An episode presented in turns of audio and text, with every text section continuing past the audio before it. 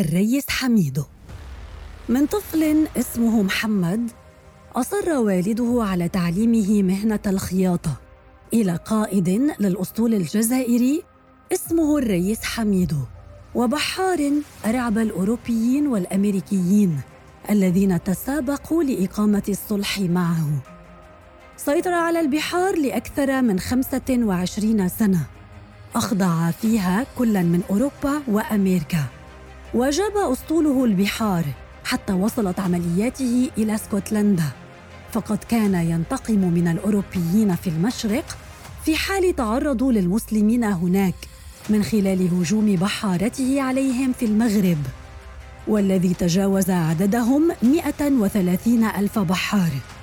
في تلك الفترة أطلق الأوروبيون على البحارة الجزائريين لقب القراصنة لكنهم لم يكونوا كذلك. وإنما كان هدفهم الجهاد لحماية شواطئهم وتجارتهم. وكان يشهد للأسطول الجزائري لقوته حتى قبل قدوم الريس حميدو لكن الريس حميدو كان أقوى الرياس الذين قادوا الأسطول الجزائري إلى المجد. استسلمت أوروبا لأوامره وكانت تنفذ ما يطلب منها. لكن أمريكا الدولة الفتية حاولت عدم الانصياع للأوامر فكسر شوكتها وأجبرها على دفع ضريبة سنوية باهظة ولقنها درسا ما زال صداه حتى اليوم. فهو من كان سببا في تأسيس القوات البحرية الأمريكية أو ما بات يعرف اليوم بالمارينز. فمن هو الرئيس حميدو؟ وكيف أخضعت البحرية الجزائرية في عهده؟ العالم أجمع. ولد محمد بن علي الذي سيلقب فيما بعد بالرئيس حميدو في الجزائر سنة 1770 ميلادية. وكان والده يعمل خياطا. لذلك بدأ بتعليمه مهنة الخياطة في مرحلة مبكرة من حياته لتكون مهنته المستقبلية. لم يخيب حميد ظن والده فيه فبدأ يتعلم الخياطة وأتقنها. لكنه كان يستغل فترة ذهابه إلى ورش الخياطة ويهرب إلى ميناء الجزائر ليشاهد السفن الراسية في الميناء ويجلس مع البحارة ويسمع قصصهم ومغامراتهم. في سن العاشرة تخلى حميد عن الخياطة وبدأ عمله الجديد في البحر مع البحارة الجزائريين. خلال وقت قصير أتقن حميد فنون البحرية ونال إعجاب البحارة الجزائريين لذكائه الحاد ووصفته المصادر الأوروبية بأنه كان رجلا متوسط القامة لكنه قوي يمتلك بشرة بيضاء وعيونا زرقاء وشعرا أشقر. أثبت حميد نفسه بين البحارة وترقى من بحار إلى ضابط ثم إلى أمير للبحرية وهو في سن الخامسة والعشرين. تزامن صعود حميد مع قيام الثورة الفرنسية واستلام نابليون للحكم لتغرق أوروبا آنذاك بفوضى عارمة. استغل حميد هذه الظروف لتقوية الأسطول الجزائري وكانت أولى انتصاراته البحرية عندما استولى على السفينة البرتغالية. وأسر 282 من البحارة الأوروبيين الذين كانوا على متنها. كان يطلق على السفينة اسم البرتغيزية وهي سفينة مسلحة بأربعة وأربعين بندقية. لم يتوقف حميد هنا بل عاد واستولى على سفينة الميركان الأمريكية. وهنا أصبح لحميد أسطوله الخاص المكون من ثلاث سفن حربية.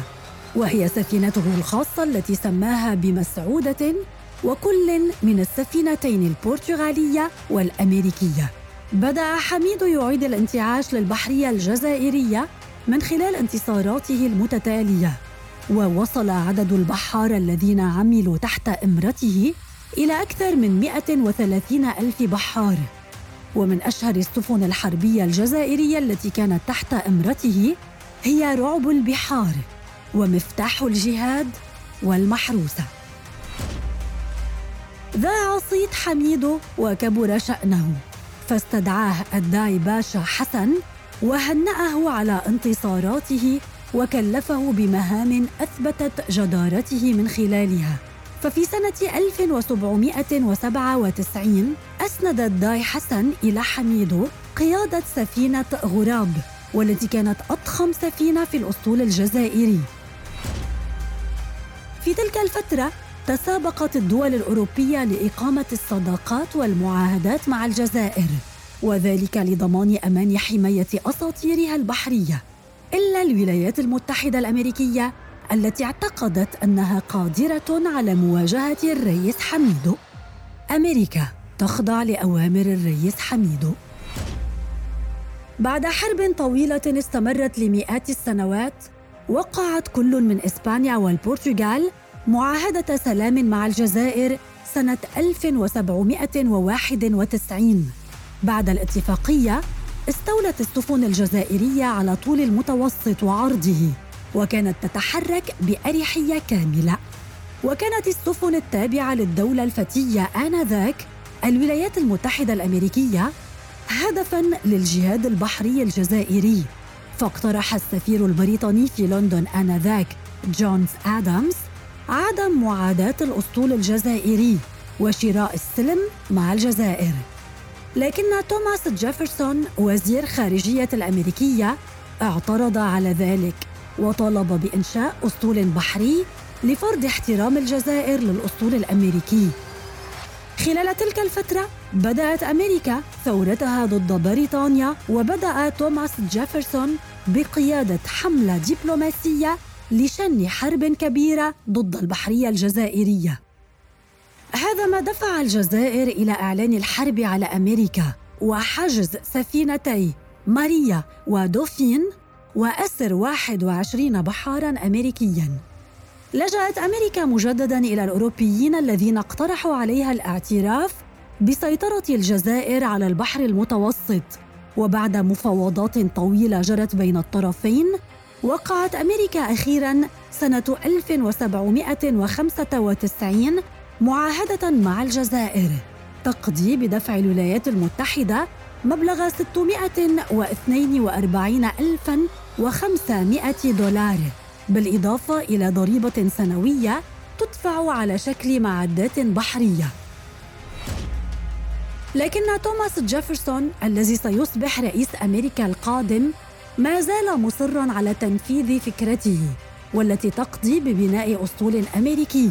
وكان له الفضل بإنشاء قوات المارينز الأمريكية التي نعرفها اليوم. في عام 1814 انتهت الحرب رسميا بين أمريكا وبريطانيا واستغلت أمريكا ذلك للتوجه إلى المتوسط بأسطولها الجديد لتغيير المعادلة. قاد الأسطول الأميرال البحري ديكاتور وكان من المهام المكلف بها إجبار الجزائريين على تقديم اعتذار لأمريكا واسترجاع الأسرى والقضاء على الرئيس حميدو. لم يتعرف الرئيس حميدو على الأسطول الأمريكي إلا عندما اقترب منه فكانت مفاجأة له ولأسطوله الذي لم يكن مجهزا لخوض حرب كبيرة. توفي الرئيس حميدو في تلك المعركة. وألقيت جثته في البحر بناء على طلبه ليكون البحر قبرا له.